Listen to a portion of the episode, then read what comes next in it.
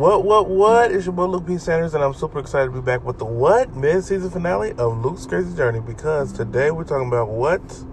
My mental health almost killed me. So this is a serious topic, but it's something that I've really been wanting to share. It's something that's close to my heart, because mental health is very, very, very important to me, and it should be to you, hopefully. So let's go ahead and get into today's episode. So I went to 3 mental health hospitals back in the very top of the year, January to February.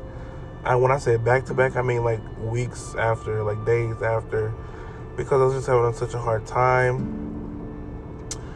Like, I had moved back home, my mom was really sick, certain family members weren't talking to me because they'd be homophobic and because they were just being funny towards me, even though my mom was sick with cancer and kidney disease. So I just took it extremely hard because we were really close, so I didn't think that anything that I could ever do would ever allow them to not love me or to conditionally love me. So I was just extremely hurt, and I became suicidal because I'm like, nobody cares about me. Nobody wants me around. Nobody wants to talk to me. Nobody, all these thoughts that I just let keep trickling down until they got to the absolute worst, to the point that I became suicidal, and I didn't want to live anymore. Now, I never had any suicide attempts, but I definitely have been suicidal. I definitely have had suicidal ideation, which is the thoughts of committing suicide. So It got very serious because, like, these mental hospitals I would go to, they would try to give me medicine, but then the medicine wouldn't work. And I was like, oh, God, if the medicine's not working, then what am I supposed to do? But I went back again and tried to get a break from, being around chaos and stuff like that. And we tried the medicine again, and it didn't work. And then I was like, okay, we tried this again a second time. Maybe I really shouldn't be living. Maybe I really should just quit life, period, and just be out. Deuces. Like, I'm done. And then maybe I should, just not be here. That's the headspace I was in. Just really not wanting to be here. Not really wanting to live life the way I was living life. Not having work. Not having my own car. Not living in my own place. It was just like every part of me I felt like had just deplenished. And while I was in there, I met some great people. One guy, we were practically like best friends, but we're no longer in touch anymore. Why, I don't know, but yeah, that's how it went. You can't really, I try my best not to take it to heart when I get close to people, or at least people in there, because they have their own stuff that they're going through. But I know I was close to a lot of people in there, and I'm not close to them anymore. Or I was close to them when we got out, but then they kind of just drifted away. I don't know, but that's their loss. But, yeah, I met a lot of cool people in there. I had actually a lot of fun. It was actually pretty cool to be around people my own age, or people going through the same things I'm going through, so that we can relate and that we can help each other. So, yeah, it was pretty cool in that aspect. And they didn't have bad food.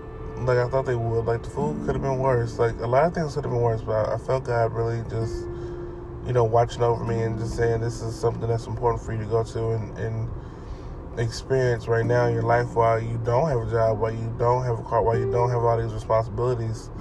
This is a good time to make sure that you're okay, to make sure that you're together, to make sure that you are on track, and you're, if you're not on track, to get on track.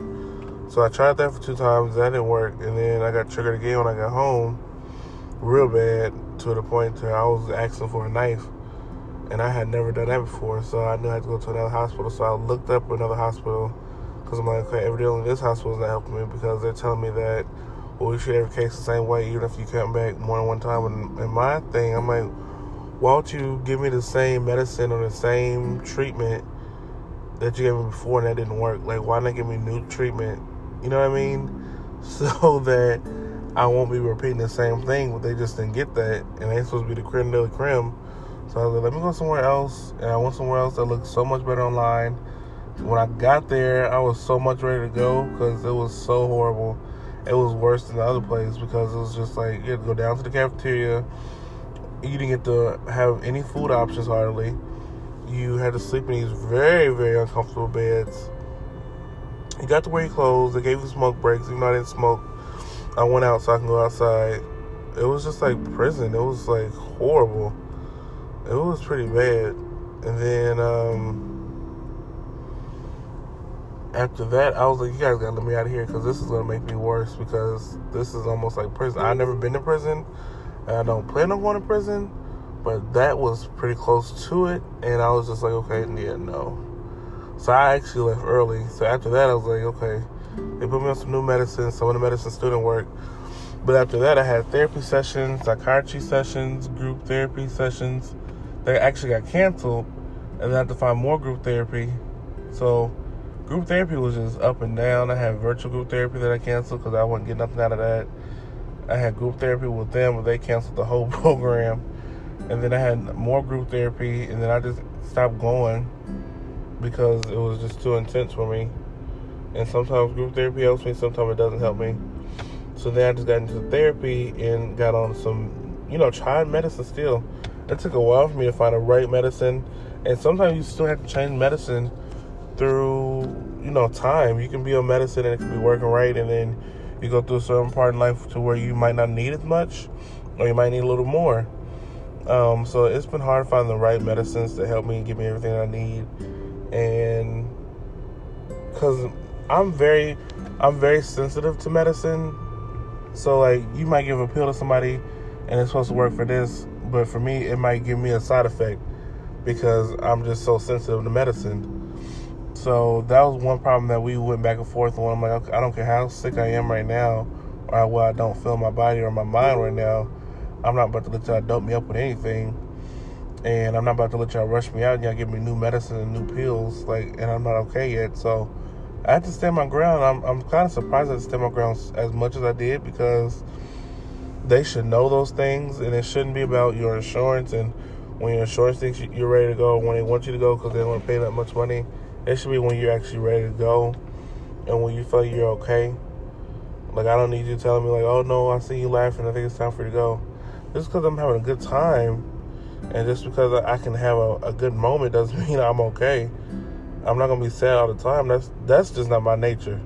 Now, if I'm sad all the time, I'm just, please help me. Because even when I am sad, I'm still able to laugh, which is a blessing, because I've been through so much. I've learned to laugh and to be me through the hard time. So I might be having a hard time. You may not know, because I'm so used to just keep going through life, with those things. So,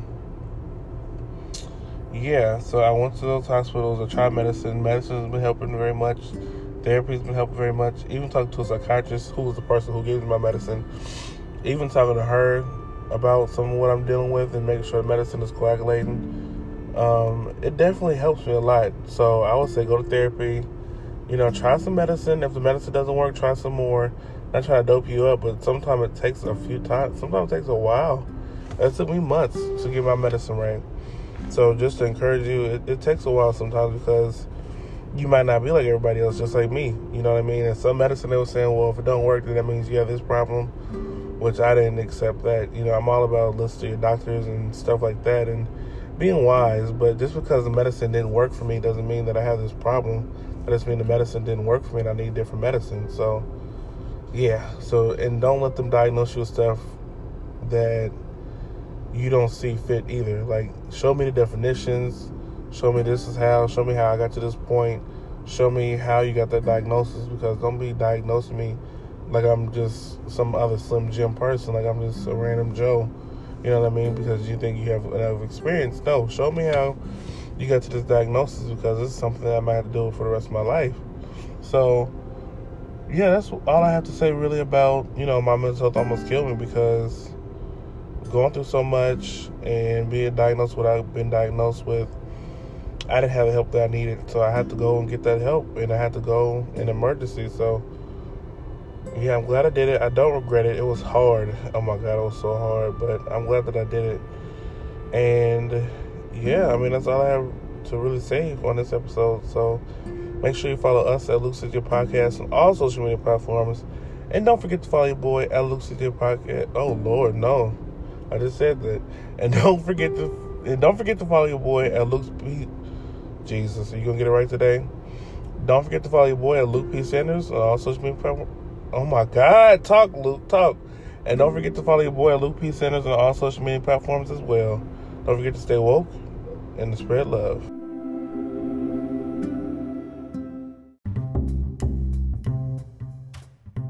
What? It's your boy Luke P. Sanders telling you to listen to my third podcast, Stroker Secrets Season 1, because you're going to get all the juice, all the tea about my masturbatory experiences and masturbation as a whole and things we need to tap out. So go listen now, everywhere you get your podcasts.